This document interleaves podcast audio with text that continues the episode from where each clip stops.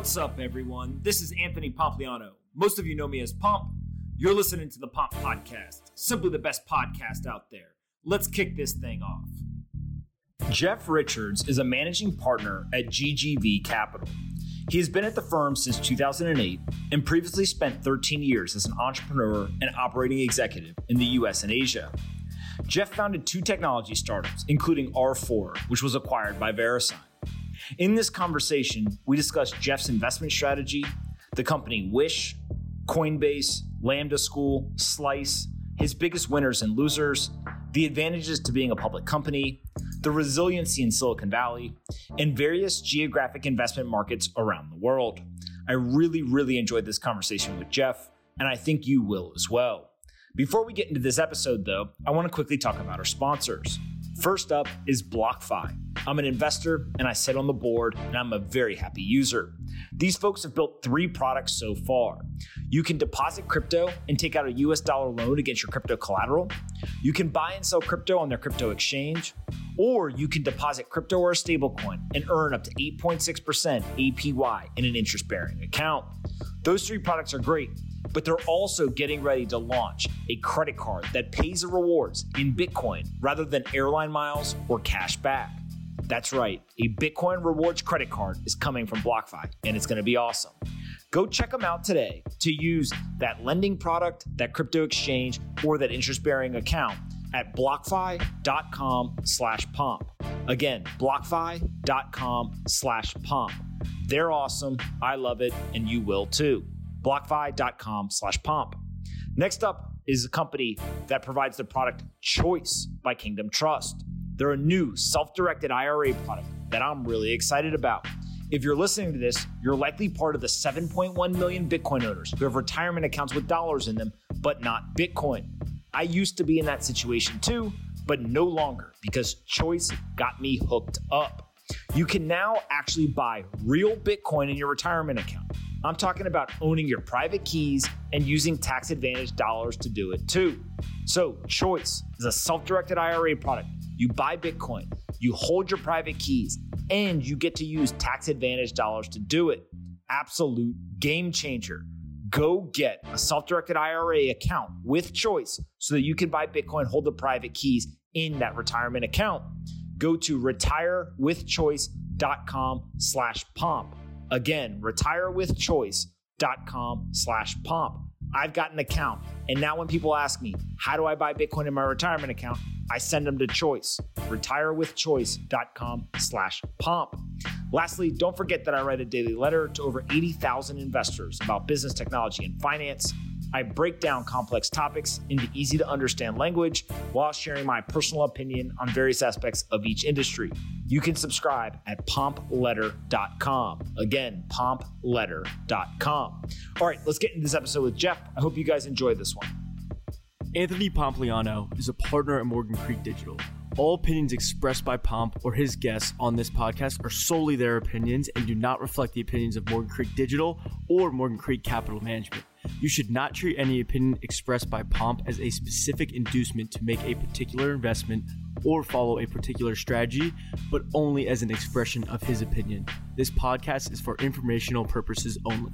All right, guys, bang, bang. I've got a special treat. I've got Jeff here with me. Thanks so much for doing this, sir. Good morning or good afternoon, your time. Absolutely. Uh, let's jump right into your background. Kind of what did you do before GGV? So I grew up in uh, Seattle, uh, moved to the East Coast in 1990 to go to college uh, up in New Hampshire at Dartmouth. Played basketball for four years there, and then moved to Silicon Valley in 1995. I did a short stint in a ski town called Ketchum, Idaho, in between. Uh, I learned a lot there, and then I moved to San Francisco in '95. Uh, I worked in consulting for three years with PwC in the US and Hong Kong. So got my first kind of taste of working in Asia uh, 95, 96. And then I started my first tech company in 1997 when I was 25 years old. Started a software company called Quantum Shift. Uh, we grew it from th- zero to 30 million in sales in three years, which was awesome. Uh, the only the only sidebar to that is we raised 125 million dollars along the way, and and we were going to go public in 2000, and then the market cratered, and we got punched in the face. And uh, you know, as Mike Tyson says, everybody has a plan until you get punched in the face, and we got punched. Uh, so it just was it was brutal. Um, and the, the, business we lost half our revenue in six months, and and uh, ended up kind of splitting up the company and selling it. I left in 2002, so I started when I was 25, left when I was 30, walked away with nothing. Uh, you know, at one point I was was running a fairly valuable company and walked away with zero, so I learned a lot. Got married, started my second company in 2003. We sold that to VeriSign, which is a public tech company. Uh, I then spent three years at VeriSign, and then I joined GGV Capital in uh, May of 2008. So been here for 13 years. It's been great. GGV has uh, one of the most interesting foundations, I think, in terms of you guys are a global venture capital firm. Uh, you manage, uh, I think it's five or six billion dollars. Maybe talk a little bit just about why join GGV, and then kind of how do you think about the way you guys invest or the themes you're looking at. Yeah, so we're um, yeah you met so we're a six and a half billion dollar global venture capital firm. We operate as one team across the world, so that's a, a, unique aspect of our business. Most funds split it up and will have like an Israel fund, a China fund, and a U.S. fund. We operate as one team. We have about ninety people in the U.S., uh, Singapore, uh, uh, Beijing, and Shanghai, and we invest in India, Latin America, Southeast Asia, China, uh, and the U.S. And what that allows us to do, and I think, you know, similar to some other global firms like ours, whether it's a Blackstone or a Goldman Sachs or a DST, is see trends and themes that are playing out globally and have that lens. You know, we always like to joke that there's only 330 million people in the US. there's 7.5 billion people globally. So if you can address that whole audience and bet on themes, whether it's a digitization of healthcare, digital finance, fintech, SMB tech, software, internet, e-commerce, you know, why wouldn't you want to bet on those trends around the world, particularly if you can build up some expertise and build a flywheel of entrepreneurs and executives that can help you grow in those industries. And so, one good example, we were an early investor in Alibaba Group back in 2003 when it was a $10 million company. I think it was valued at about 200 million. This is before I joined, by the way. So when I say we, it's the royal we. But uh, you know that experience of watching Alibaba grow into the world's largest e-commerce platform. And oh by the way building relationships with all of the executives inside of that company as they went on to then start and be part of other companies we were able to fund other e-commerce businesses around the world. And today you know i'm on the board of BigCommerce which is a software company in the us in the e-commerce space my partner hans is on the board of wish and poshmark we invested in peloton we invested in Affirm we invested in Square. So, so just a whole string of things that we've invested in that category all over the world. And so that's our big thesis is it's not about stage, it's about sector and themes and trends and getting those right at a global basis. And if you get them right, you can back multiple billion dollar companies all over the world. Yeah, what's so interesting to me here is uh, basically once you see it in one area, you really can then go and capitalize it in other areas. How much of that is seeing the trend in the United States and then kind of going and finding it in other markets? I think that's kind of what we saw in the 2000s and maybe into the beginning of the 2010s. Or are you now seeing the reverse, where you might see a trend happening in China or India or somewhere else, and then trying to find that happening here in the US? Yeah, it's a great point. So, you know, from 2000 to 2010, I think everybody thought of the trend of things get basically created in the US and then replicated elsewhere. And that, that's still happening to some extent. But with the internet population and over a billion users on, on mobile phones in India, China, you know, Africa, Southeast Asia, you're seeing a lot of innovation happen in those other markets. And so there are things happening like China, for example, is ahead of us on digital commerce, right? They're ahead of us on e-commerce you know, over 50% of the retail market in China is now e-commerce. In, in the US, as of January, it was 16%. It obviously spiked in the last few months. So there are things that are coming from China and from from these other markets that we're adopting and we're learning from. So you could you could argue like you know, you, you, I mean, look at TikTok, right? That came from from China. Um, so I think I think it's a little bit of both, and then it's just the the innovation around the world with access to capital flowing so freely now when things do get created in one part of the world they get they do get replicated and and innovated in different parts of the world. So you're seeing you know tons of of healthcare technology which is a you know i think is amazing. Like think about how many billions of people around the world have never had access to good healthcare. So if digitization of telemedicine digital banking things like that the faster that flows into these emerging market economies the better in my opinion. But it's a little bit of both yeah. Well, um, I want to go through a couple of the investments you guys have made. And maybe you can just kind of tell us the story of how you guys came across them. And I think we'll pull out some of the themes and, and experiences and, and, lessons learned. Uh, the first is Wish, which is now a, a, massive shopping company. Maybe you can tell us that story. Yeah, it's a great story because Peter, um, uh, Peter, who started the company and is the CEO today, really saw something that most people didn't see. We met Peter in early 2014, and he was sort of pivoting out of uh, an ad driven business and into an e-commerce business. And what Peter saw, and subsequently what my, my partner Hans saw, was he was creating a mobile e-commerce platform for the mass consumer. So you think about in the US, we have Dollar General, we have Dollar Store, we have Kohl's, we have Walmart, we have all these businesses, which by the way are hundreds of billions in annual sales that cater to, you know, the mass market consumer, which would sort of be like middle income and, and down. And the venture capital community at that time was predominantly catering to upper income consumers and saying, gee, I want to target iPhone users, you know, average household income of 100K a year. That's a great demographic. They're going to spend a ton of money on the internet. And the thing that Hans saw in 2014 was similar to what Taobao has done in China. And Taobao is part of Alibaba, it's the largest e commerce platform in the world. Cater to the mass market, right? Offer everything from you know two dollar products to two hundred dollar products, but the the high end actually took a lot more time. Right now, today we have Opendoor in real estate and Carvana and cars, and the high end is actually getting discovered. But Peter built a you know ten billion dollar plus company on the back of the kind of middle to, to low end consumer. And that market is enormous, right? I mean, he calls it Amazon subprime. So these are people who, who really aren't even at the point in their life or their career where they can afford to shop on Amazon, which actually has doesn't have the cheapest products. So I think that that idea of catering to the mass market, and oh, by the way, a huge percentage of their business is outside the US. So understanding that people around the world want to shop. Not everybody makes $100,000 a year and sends their kids to private school in Atherton is a unique aspect of our business, right? To be able to see beyond the demographic, that high end demographic that a lot of venture capitalists and investors play in. And of course, now you've got companies like Affirm, you've got um, obviously Square, you've got a lot of companies that have started to go after that more mass market consumer. But that's a relatively recent trend. Even the SMB tech economy that Square and you know BigCommerce and Shopify are playing in, that really started in 2010. Before that, nobody in tech really went after SMB or even the mass market consumer. That's a relatively recent trend.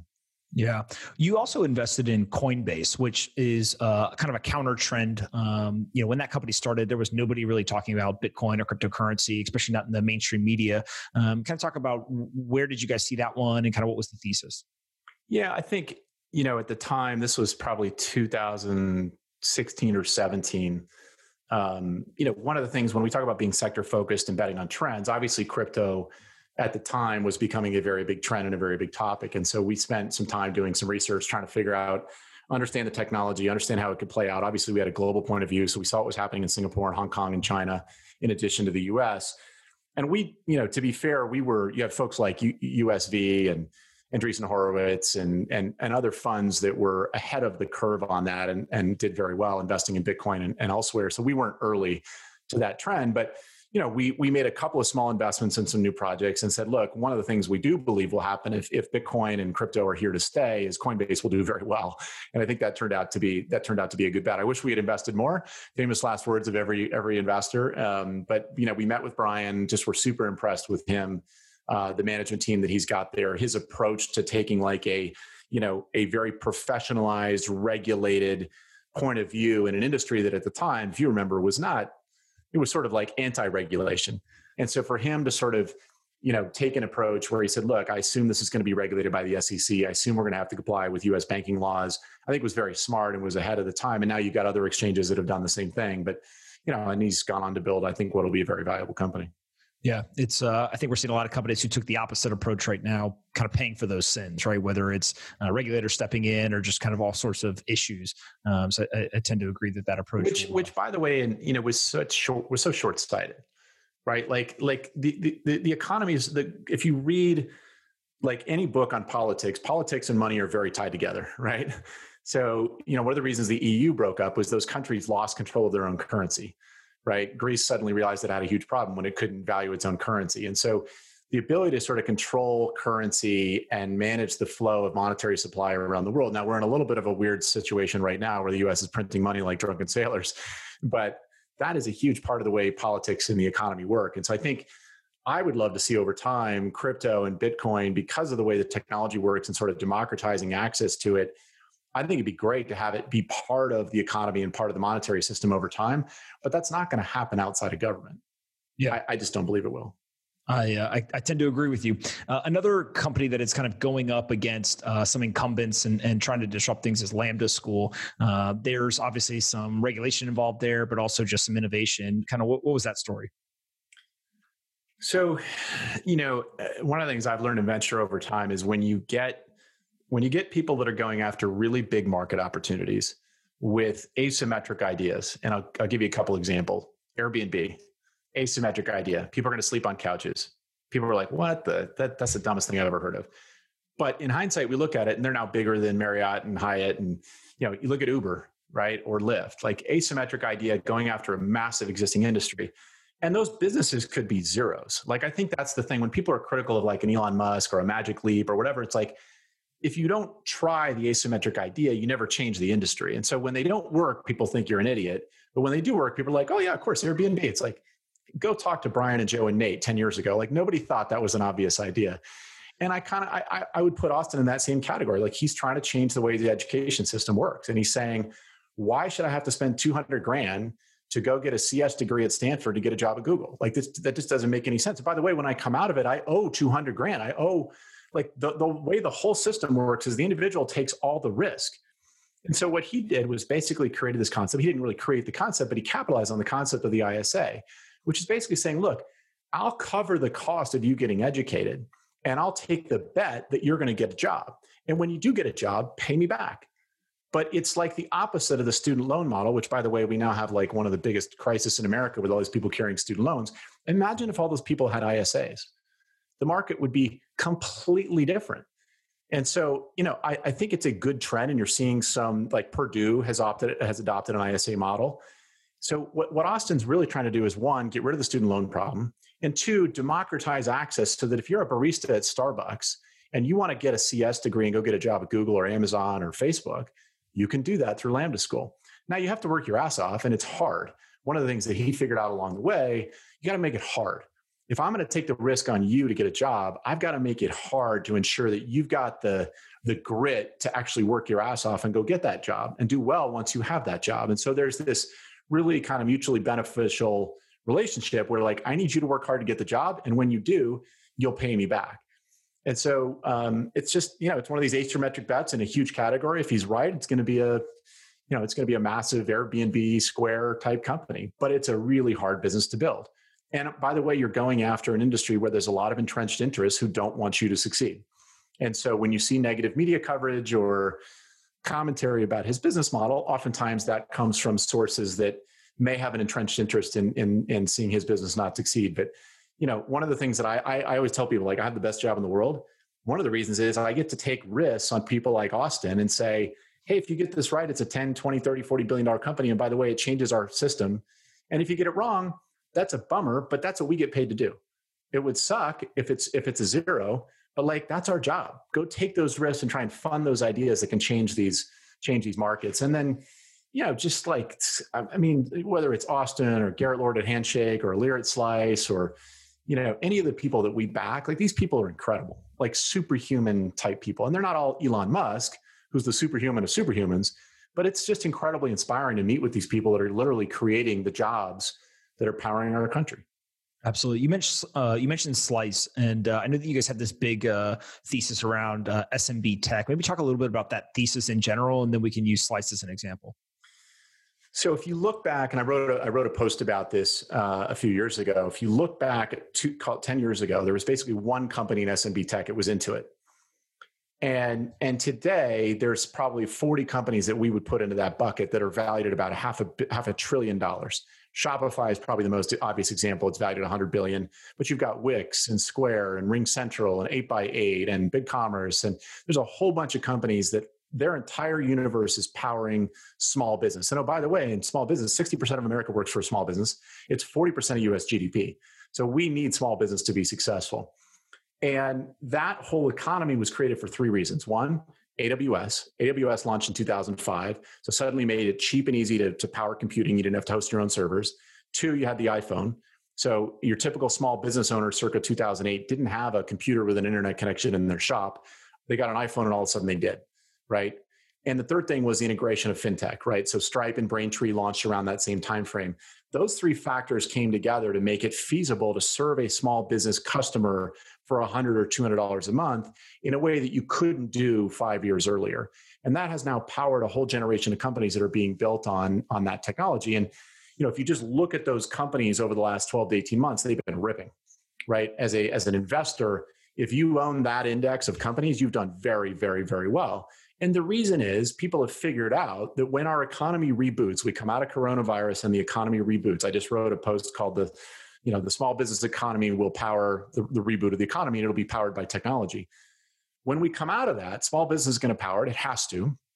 Part of it is out of necessity. As of today, there are 40% more, more applications for new businesses in our country than there were a year ago. So one year ago today, same same genre same and by the way we were in a booming economy a year ago 40% more people have applied for new new companies this year the reason is obviously a lot of them lost their job which is not good the positive out of that is a lot of those folks will go on and never go back and, and get a normal job again they'll have some great small business and that business will be built on technology they'll have a website on wix They'll have, you know, POS with Square. They'll use marketing from HubSpot. They'll have a phone system from RingCentral. So those companies, I just think, are not only hugely valuable today, but have a, an extremely bright future. As that as that forty percent of U.S. GDP, more and more of those companies move on to technology. And so you you mentioned Slice.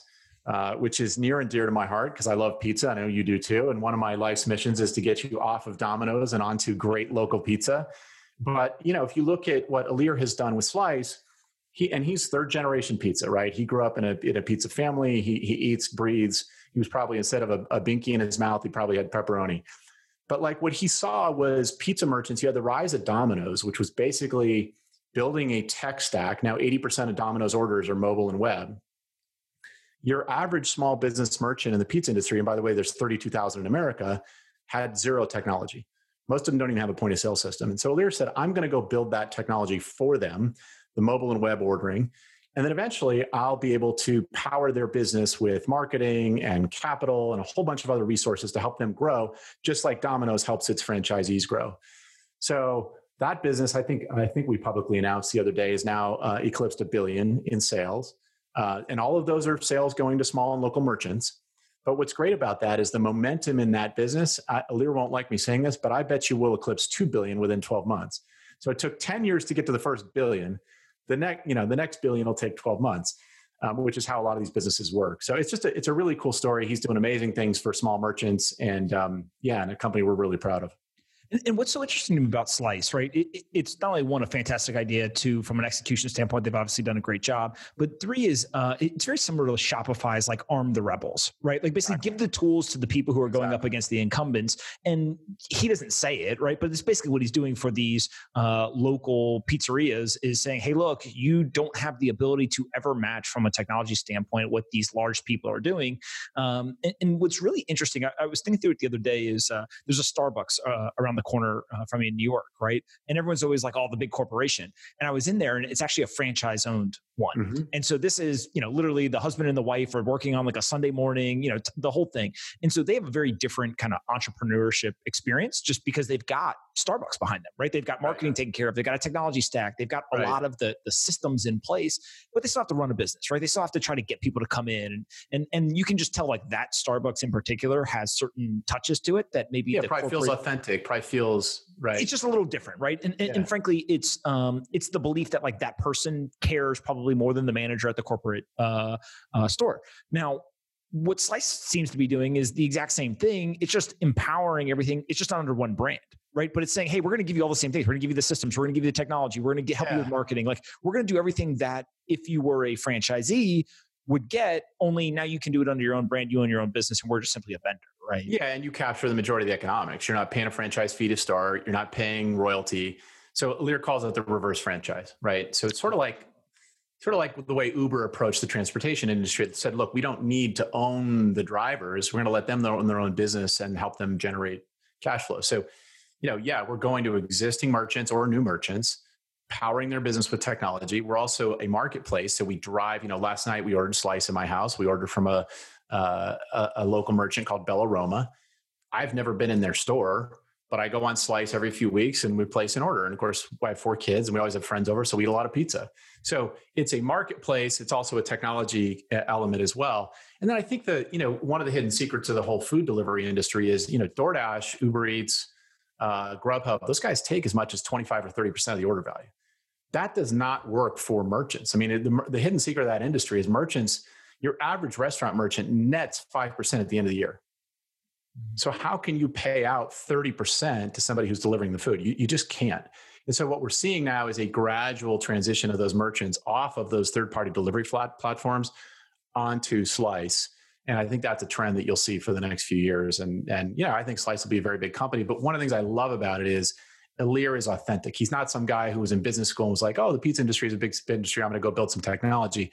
He is like, like you walk into a pizzeria with Ilir, they're freaking they're like hugging him and bringing him the special and you know he, he's he's he's one of them and and so yeah that back to your point about the arm the rebels we've got um, slice in that space we've got big commerce and e-commerce we've got brightwheel in the pre-k education space i backed a company called belong home is doing it in the residential uh, real estate space so this whole idea of like arm the small business merchant to help them compete with the big guy i think is super powerful and it's also i mean one of the challenges we're going to have coming out of this economy we're in right now is you've got your Starbucks, your Shake Shack, your Chipotle, your um, you know whatever that have that have cash, right? So your your Shake Shack with a billion dollars in their balance sheet, they can do things in terms of transforming their restaurants into pickup and delivery and and takeaway that you know your average small merchant can't and so we got to find a way and it's a combination of not only technology but capital and one of the things we've lost in our country is the small regional banks. You know, the Wells Fargo's and B of A's have gobbled up all the small regional banks. And so the guy that used to sit down the street and lend you money when we wanted to start a business is gone. What you're seeing is that get replaced with Square Capital. You know, we'll eventually have Slice Capital. Uh, Shopify has Shopify Capital. So you're seeing the technology companies create a financing arm or partner with a third party to offer financing these merchants, which I think is a super positive trend. Yeah. One of the other trends that uh, you've been pretty um, adamant about, and uh, I think founders are starting to kind of wake up to, and I know that there's a couple of other uh, venture capitalists in uh, in Silicon Valley now that are, are voicing, uh, hey, this was a horrible idea, was this idea of like staying private longer right? And uh, I, I, know that you've been a big proponent, and many of your companies uh, have gone public earlier than you know, kind of the trend. Talk a little bit just about how you've thought about private companies getting into the public markets. Are there certain thresholds or kind of milestones that okay, now's a good time to start thinking about that? And then just what the advantages of being a publicly traded company are versus a private uh, company. Yeah, so I, I, I, am a big believer. Uh, I think companies should be going public earlier. If you look at back in the 90s, the average company going public had about a half a billion dollar market cap, 500 million. I mean, Amazon's market cap when it went public was 500 million. So the argument that you can't go public as a small company and be successful, I, I just like there, there's just no data to support that. Uh, one of the greatest companies of all time went public at 500. So um, and, and, so then we got into this mode, you know, over the last five to seven years, partially because of the massive influx of capital from firms like SoftBank, saying to entrepreneurs, "Hey, don't go public. I'll give you five hundred million dollars. Just continue to grow as a private company." And look, there was some there was some validity to that, right? It was easy to take the money. It didn't require a lot of of effort. Um, it didn't require a lot of disclosure. And oh, by the way, you didn't have to comply with public company reporting and accounting requirements. And it is you know, it's a post 0809 reform. It's a two, $3 million effort to go public. So it's not trivial. It's not cheap. But the flip side of that is I think what it did was it also fostered a lot, a lot of undisciplined growth. So people took that capital and spent it in ways that they probably wouldn't have if they had had a public board or public shareholders. And frankly, eroded a lot of value and took on a lot more dilution than they needed to and that you know that doesn't help us as shareholders. It doesn't help the founders. And i think a lot of people in hindsight are looking back and saying gosh i probably could have built this company with two or three hundred million less. And oh by the way be public today and trading at a really healthy multiple if i had just kind of taken the time to put in place all those pieces along the way. So you know look we're very lucky. We've had eight companies go public in the last 12 months. We've got another four or five that'll get out in the next five or six months. Those are companies that we invested in you know six to nine years ago and have spent the last 12 to 18 months preparing to be public companies. And there are things you have to do. You need an audit chair on your board. You need, you know, you need audits from a big four accounting firm. You need investor relations and kind of accounting and finance infrastructure internally that can handle it. But I think, I just think it builds more disciplined companies. And and I don't that where the narrative comes from of like it sucks to be public like i'm on the board of a public company we've got lots of i don't talk to any public ceos that are like yeah it really sucks to be running this 20 billion dollar company like it just it's just a false narrative and so I, I hope that trend continues you know the one the one wrinkle in the conversation right now is the whole spac trend uh, and whether we will have some companies that go public prematurely that otherwise wouldn't have gone public through the normal ipo process and i think that could color people's you know, let's say, oh gosh, this company didn't do well as a public company. It's like, well, they kind of took an unconventional path to get there. We have a process set up where a bank vets the vets the company. Now we we could use some better uh, technology in the pricing methodology for IPOs, which Bill Gurley has talked quite extensively about. But I, I just think if that trend reverses and we see companies go public earlier, uh, it'll be better for everybody. It's better for shareholders. It's better for the founders. It's way better for employees. Give your employees liquidity sooner is better than later. Uh, and then the other thing it's good for is the economy like letting more people participate in the increase of value of these companies earlier is a good thing, right? If I can take a company public at 2 billion like Square or 200 I think 2.9 when it went out and it goes to 70, think about all the people that have benefited from the rise in value of Square versus Square staying private for, a, you know, 5 years and being worth 50 billion and then only increasing in value in 20 billion and the public markets capturing that value. So I just it's just it's just good all around. And oh, by the way, as a public company, you put permanent capital on your balance sheet, you lock in job creation for decades to come.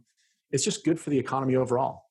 And we've also seen, I think, some companies that tried to go through the traditional IPO process and kind of fall apart under the scrutiny, right? And yeah, so we work exactly. We work. And, and, and, so I think that part of it is like uh, the SPAC stuff. We help people get there earlier and quicker and cheaper and all this stuff. But there is something to be said about the process works in terms of making sure that the best companies that are structured the right way get out into the market. And I think that that's one of the things that people always forget is like the stock market is uh, is a pretty good referee, right? Yes, sure, it gets inflated at times. Like that was my issues. point when people were talking about a bubble a year ago.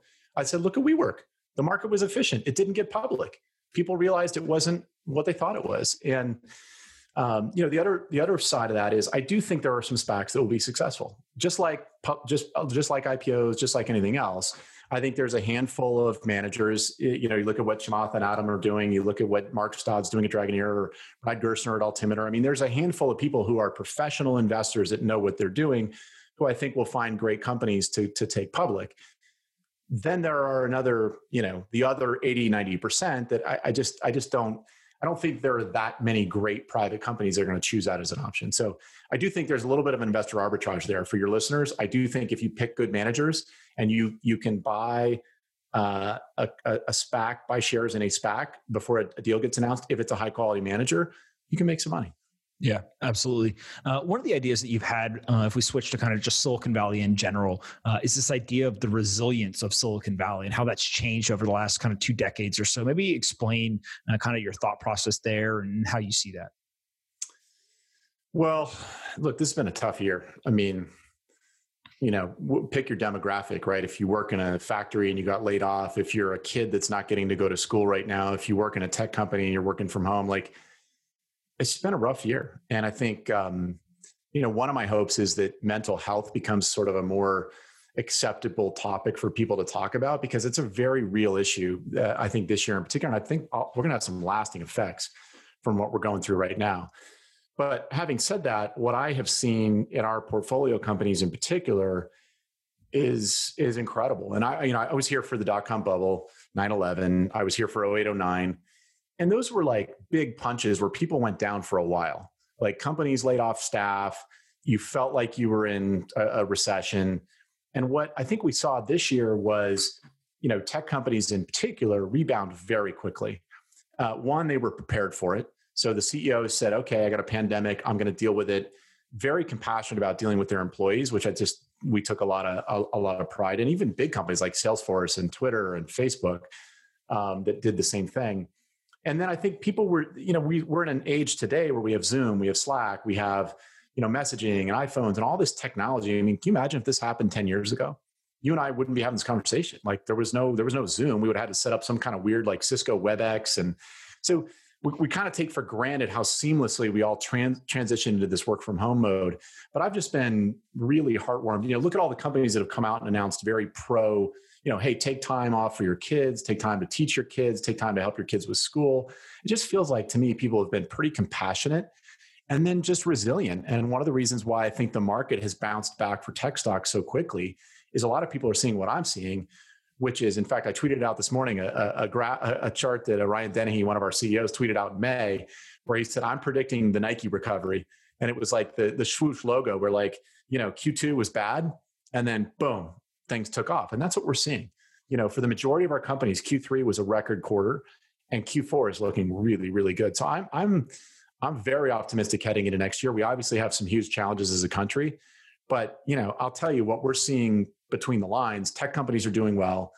A lot of small businesses are doing well, right? Try to buy a used car, try to buy a bike, try to buy an RV, try to buy a boat, try to, you know, try. try there, there's a segment of the economy that is booming. You've got obviously got a segment like travel and some others that are not doing well, but I'm I'm pretty optimistic heading into next year. Yeah. Uh, I want to move kind of around the world and a couple of other geographies. What are you seeing in India uh, and China specifically? So, India is one of those markets where people have been predicting a boom for 20 years.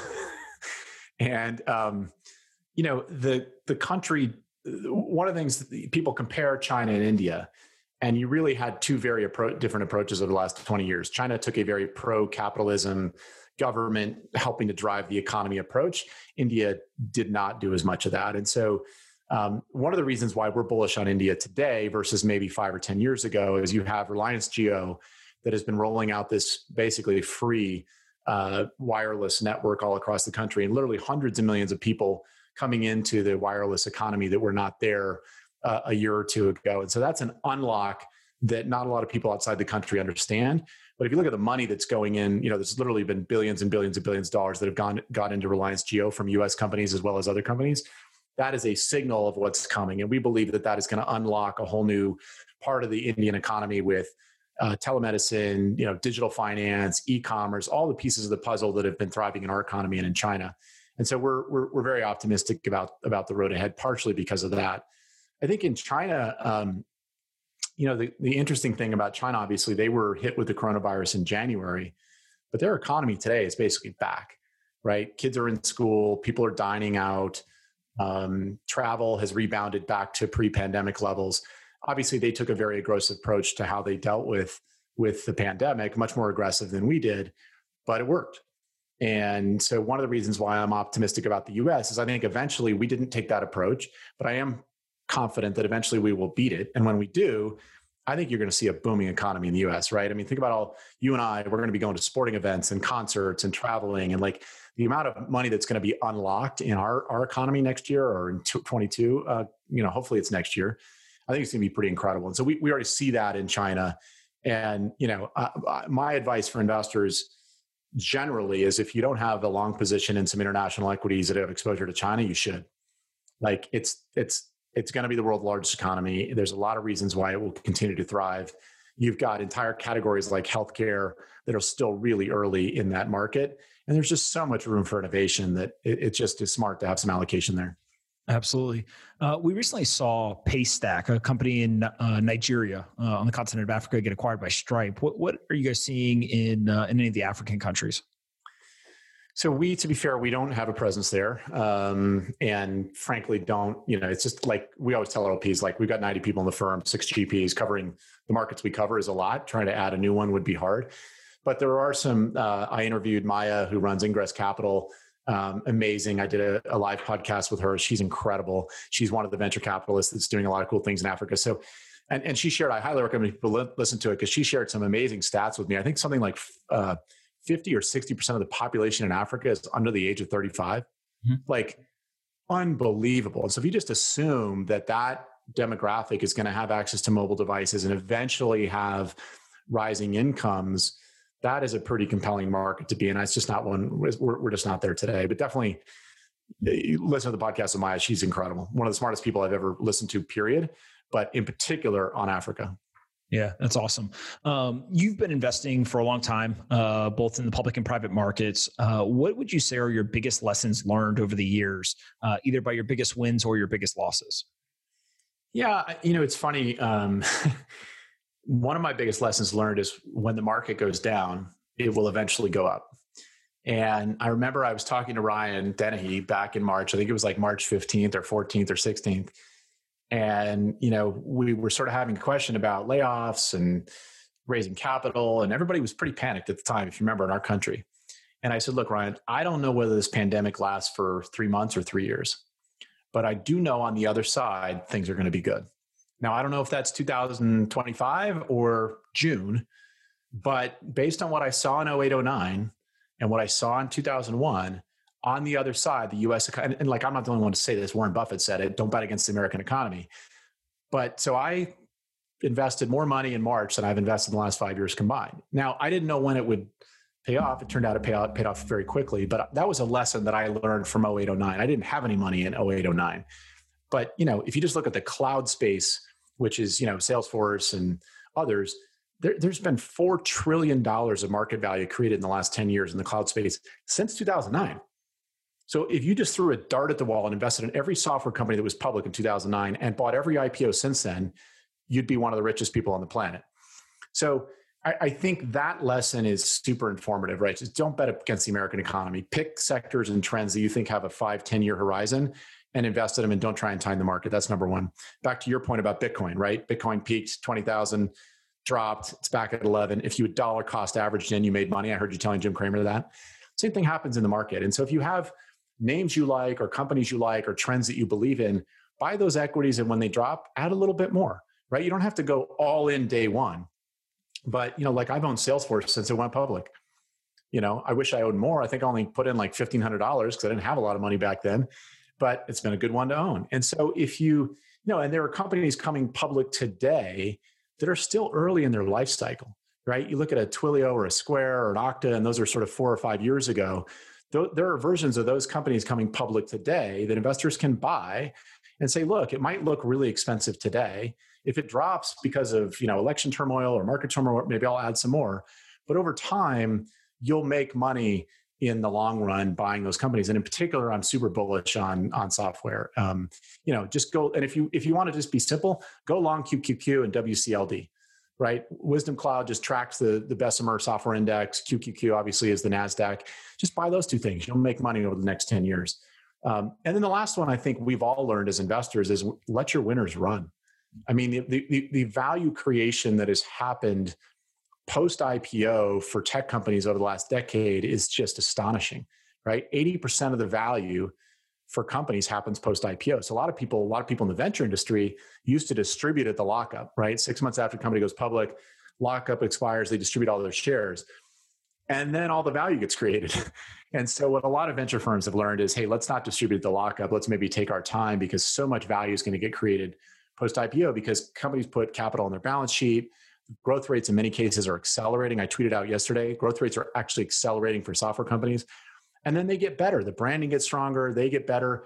And then if you look at like what Jeff Lawson's done at Twilio, Jeff has been using his currency to acquire companies. He acquired SendGrid and then he made another acquisition just recently. So, and you know, he's building a powerhouse. I mean, I'm super long Twilio. It's one of my largest positions. It has been almost since the company went public. I believe in him. I believe in the market they're in. And then I see him making moves that say, okay, he's not going to just sit back and sit on his ass and watch the stock price go up. He's going to be aggressive and try and build a, a category defining company. There are others like that that are coming to market. And I just think, you know, like I was telling our, I had a bunch of conversations with our LPs recently and they said, what do you think the next five years looks like? And I said, guys, I have to be honest with you. I've been here for 25 years. It's hard to not be the most bullish I've ever been on investing in technology. Like you talk about coming out of an economic pandemic, you look at the SMB tech boom, you look at the rise of, of incomes around the world, you look at digital banking, digital cash, uh, digital healthcare, like all these incredible trends. And then, oh, by the way, there's going to be a whole class of entrepreneurs that spin up new kinds of companies out of this pandemic that we haven't even thought of yet. Like, how, how can you not be bullish right now? Yeah, and, and I think that it's uh, really the pandemic has just accelerated trends that were already underway, right? It, it was like the, all this technology stuff. People knew, hey, this is going to be valuable, but you're literally just seeing people now forced to adopt it, and that's part of the acceleration in the growth trends, right? But it's also, uh, I think now what you're doing is it's kind of the creativity comes out of constraints right? And so people are being forced to, hey, I got to get a job, right? I got, I got to solve my, one of my problems. And that's where you see a bunch of company creation as well. Yeah. And think about all the actions like people tried telemedicine for the first time, right? Uh, uh, we went from like 5% of people that tried telemedicine to the 40% in 90 days. Why? Because they couldn't go to the doctor, right? You had people who, um, you know, the e commerce penetration in the US went from 16 to 40%. Like, why? Because people couldn't go into stores you know you have think about all the people who've bought home fitness equipment a peloton or a tonal or whatever like some of them will lose interest post pandemic and say yeah i'm going to go back to a 24 hour fitness but a lot of them won't. A very high percentage of them won't. Say hey you know what? I love working out at home. You're going to have a whole new category of entrepreneurs in the fitness category i believe right? Yoga instructors and fitness instructors who are like why am i why am i making 15 bucks an hour to go teach at a fitness shop, shop when i can teach my own classes on zoom and make 10 grand a month. So like there's a there's an entire economy of entrepreneurs that are going to sprout up to your point out of necessity. Like they didn't have a choice. Like it sucks that we had to shock our economy the way we did and it's been brutal, devastating. But I think out of it there's a whole wave of entrepreneurship that's going to just be and back to that point I made earlier. 40% more new business applications this year than last year. Like that's crazy. That's that's astonishing you've got a shirt on that says "Go Long," and uh, that couldn't be a more fitting, uh, thought, I think, uh, kind of mantra given uh, your bullishness. But but I think that the key here really is the data supports a lot of this, and um, if you kind of believe that. Uh, humans will constantly improve and, and push forward the innovation. Like being long is the right way to look at every sector. Yeah, and and and I think it's you know we we have these shirts because we tell entrepreneurs we want to go long, right? We want to back entrepreneurs that want to build you know enduring companies that will be very large.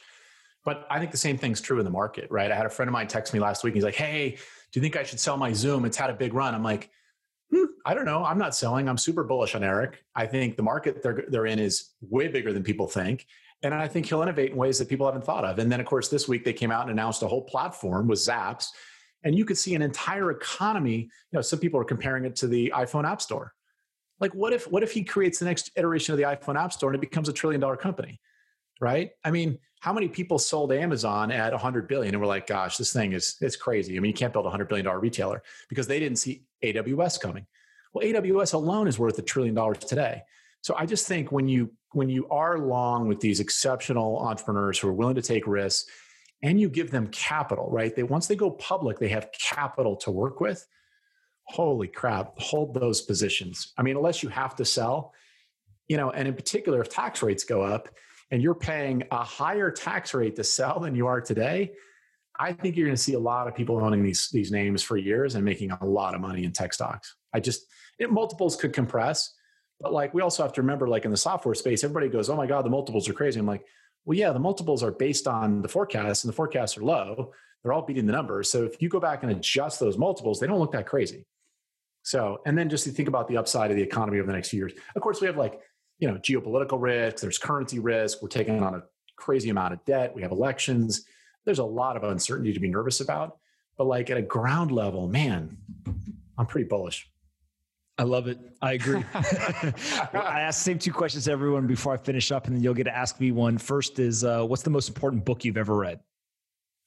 Uh, man, I, I, I love so many uh, books about entrepreneurs, but um, I, I, would go back to one my dad gave me when I was a teenager, The Seven Habits of Highly Successful People. I just think it's like, it's super basic advice, but it, it grounds you. And, and there are things in there that you'll learn and, and live by the rest of your life.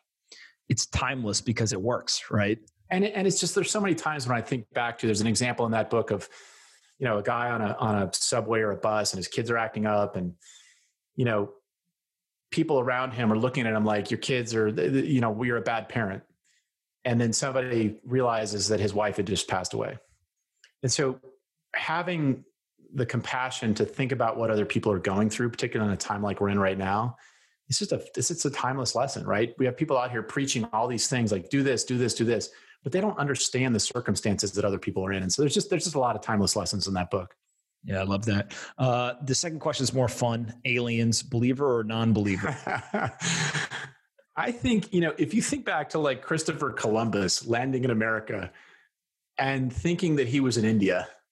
Like it, it, throughout history, we've underestimated what was beyond us, and so I think the idea that we think we're the only ones is just kind of crazy. I don't you know, I don't believe there's like aliens in my neighborhood, but like I do believe there are other life forms out there. And so I, I think you'd be crazy. If, if you don't believe that, then you kind of don't believe in research and technology and science and all the things that have been progressing our world forward. I don't know. What about you? Oh, I definitely believe. I, I was going to be shocked if somebody who believes so much in the technology and innovation yeah, didn't believe yeah. in aliens, right?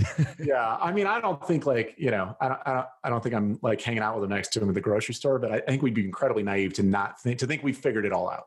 Yeah, and, and I also think it's uh, it's not only hard to understand kind of what's possible, it's also just hard for us to fathom the things we do know, right? I, I always say like everyone, you know, thinks of aliens as something that is, eh, let's say in space.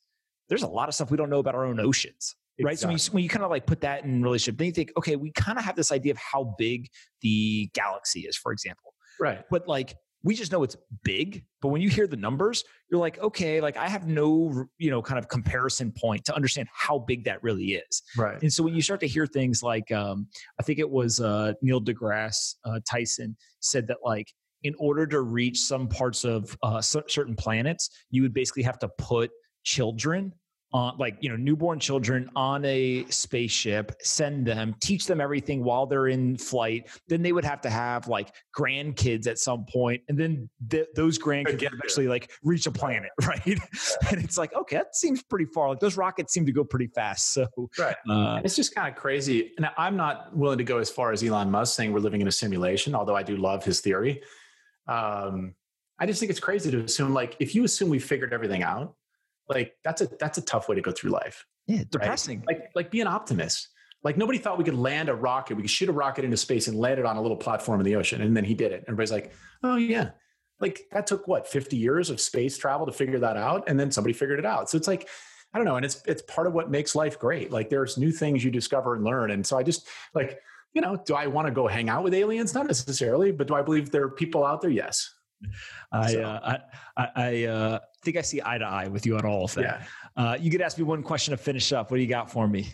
So you you meet some incredible people through this process and doing all the conversations that you have. What's I don't know, what's one big takeaway you've had over the last year or two from some of the smartest people you've interacted with? And I've listened to a lot of your your episodes. I mean, just incredible, diverse personalities that you've had on from, you know, Dave Portnoy to Jim Cramer to uh, Michael Saylor. Uh, what, what, what's like what what pops into your mind like something you've learned from all of that? So takeaway maybe you didn't have a year or two ago here's the scary part is it's not so much things that maybe are like groundbreaking it's like almost like a return to the basics right? So it's things like uh, the most successful people work their asses off. Like i have yet to have somebody come on and be like hey guess what? Like here's the secret. You know i did this one thing. Now i'm a billionaire. Like right, right. there's not a single person who, who uh, who's done that um, so kind of hard work. Uh, two, I would say, uh, very much like original thinkers or kind of first principles thinking um, is very clear when somebody uh, has been able to find opportunity by uh, using that. Uh, a third one, and we were talking about this earlier, is like just like the open mindedness uh, is very mm-hmm. refreshing. And I'm actually surprised usually by uh, how open minded, how intellectually curious the most successful people are. Um, they are very much uh, I know nothing, teach me, right? And then, you know, Cramer was a, was a good example. There's, there's many others. Um, and I think that maybe the perception of these people would be like, oh, they think they know everything, but it's actually the exact opposite. And then the last thing uh, is how kind of compassionate people are, right? Mm-hmm. You know, mm-hmm. a lot of the enjoyment for me in uh, in the podcast is actually the time before or after the podcast, where I'm yeah. kind of talking about other things. Uh, and you know during the episodes there's a lot of kind of focus on business and investing and, and the things that that people uh, kind of come to the podcast listen for but before and after i've heard incredible stories of um, you know both things that the guest has done for their friends or family or whatever, but also in reverse. Like they'll say to me, um, you know, hey, here's something that somebody that's well known did for me right? And uh, you know, it's um, Patrick O'Shaughnessy uh, on his podcast. Uh, the final question. Yeah, his last question. Yeah, yeah. It's that. always like, "What's the nicest thing someone's ever done for you?" And, yeah. and I love that question because uh, the stories you hear sometimes. I mean, there's always like the easy stuff, which is like, "Hey, my parents, right? Like my parents did everything to get me here." Um, but then you hear stories of like, "Whoa." that was like way out, you know, on the side. And and um, you know, we, we saw uh, recently Ryan Caldbeck uh, came out with uh, you know the story and, and basically kind of to your point of like reveals a whole side of um, you know stress and, and obstacles that he was overcoming that nobody knew about. And, and I yep. think that you know your point just on you never know what people are going through. You you never you know you never want to assume things, and uh, it's a hard lesson to kind of keep in the back of your head. But I think that again, the people who have been the most successful in life, like they've got a pretty good um, you know grounding in uh, in those types of principles. The other thing I've learned in the last five years, maybe it's just an age thing, is you can have the, the flip side of think of something somebody's done for you. Think of something you've done for someone else. You you can have an outsized impact on somebody's life by taking an interest, taking some specific actions, and following up. And so I've tried to, in the last few years, deliberately pick out a couple of folks that I thought I could help.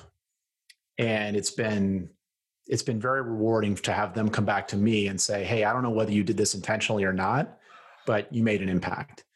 And I think if more, you know, if if, if everyone did that, imagine what would happen right and yeah. so i think uh, there are a lot of people who do it naturally but i think when you're maybe in your mid 30s and early 40s you don't realize because you're still in that climbing mode and now i'm in my later 40s i'm like well how do i turn around and help some other folks not like i'm you know i'm not warren buffett or bill gates but like there are things that i can do that can make and and so when somebody comes back to you and says hey that was huge. It's uh, it's pretty rewarding. So I'm I'm trying to I'm trying to think about how do we scale that? How do we do more of that? How do we encourage more of that? Because it's not just philanthropy, right? It's behind the scenes scenes actions of actually taking an interest in somebody's life and trying to help them be successful. Yeah, and and I think part of it too is like it's not just a money thing, right? Like, no, like that's one piece no. of it. It's literally, hey, that person who made an introduction for you, that person who you know responded to an email with a little bit of advice, and and frankly, here, here's the crazy part: is I've literally seen um, people that I know who pitched a venture capitalist as, as, kind of an extreme example. And the venture capital said, this is a dumb idea. You're basically wasting your time for XYZ reason. Like you, you're a smart person, go work on something else and then they come back and it may take them a month or two to kind of realize it, but they go, Hey, you know what? Like you saved me three years of running down a path right. that ended up like I would have wasted my time. Right. And there's always this delicate line of like, you know, yeah, I would say that may not be the way to say it, but yeah. and, and, and, you know, again, overgeneralizing yes, kind of the, the message, right. But, but it's this thing of, um, understanding and being honest and, and, and, kind of trying to help people. I think that's the, the thing, like genuinely trying to help people. Uh, there's the world could do better having more of it, right? Yeah. And so my thing is, how do we create more of that? How do we get? Because I'm amazed how I have a lot of friends who are very successful who I don't think realize how much they could do for other people. And they're like, "Oh yeah, I give I give money to this, I give money to this, and give money to this." But it's like, man, you're you're so good at what you do. If you just took an interest in three or four people and tried to help them, and and most people do. To your point, I think most people do that. Um, but I, I, it's just something I've learned. Maybe I'm late to the party. Like just taking a conscious interest in some people on an individual basis and trying to help them be successful has been it's been incredibly rewarding. So it kind of goes along Patrick's question of like, you know, not because uh, a lot of people, you know, like we all talk, like I didn't, you know, I didn't start at home plate. Like I had a lot of people who helped me be successful. My parents, mentors, advisors, investors, you know, and you sort of look back and I'm always conscious of telling them, Hey, thank you. You made a real difference in my life but then you feel like, okay, I'm now in a position where I got to do that. So how do I consciously pick some people and follow up, right? Not just have that one meeting where you give somebody some advice, but follow up and say, hey, how's it going? Can I make an intro for you here? Can I do this? You know, because th- that person can then, it just, it's such a game changer, right? Yeah. Opening doors, giving somebody that extra shove when they need it is such a game changer. I'm going to leave you with one last question. Is Dartmouth basketball ever going to win an N- uh, NCAA uh, championship ever again? Or, uh, or the first one? We're we're uh, yeah, it'd be our first. Uh, it's gonna be tough. We we, we uh, no someday someday we'll get back. I think um, I think I, I, might get the year wrong. I think it was 1942. Dartmouth was in the Final Four. So I have in my Twitter bio, you know, working to get back to the Final Four. But it's it's been a while. Uh, but no, I, I, love the program. I love the school, and I, I I hope we can someday. I love I love sports. I love athletics. I think it teaches you a lot of discipline and and I'm rooting for I'm rooting for the team. So I love it. All right, Jeff. Listen, thank you so much for doing this. I think people are really going to enjoy it. We'll have to do it again in the future. Thanks, man.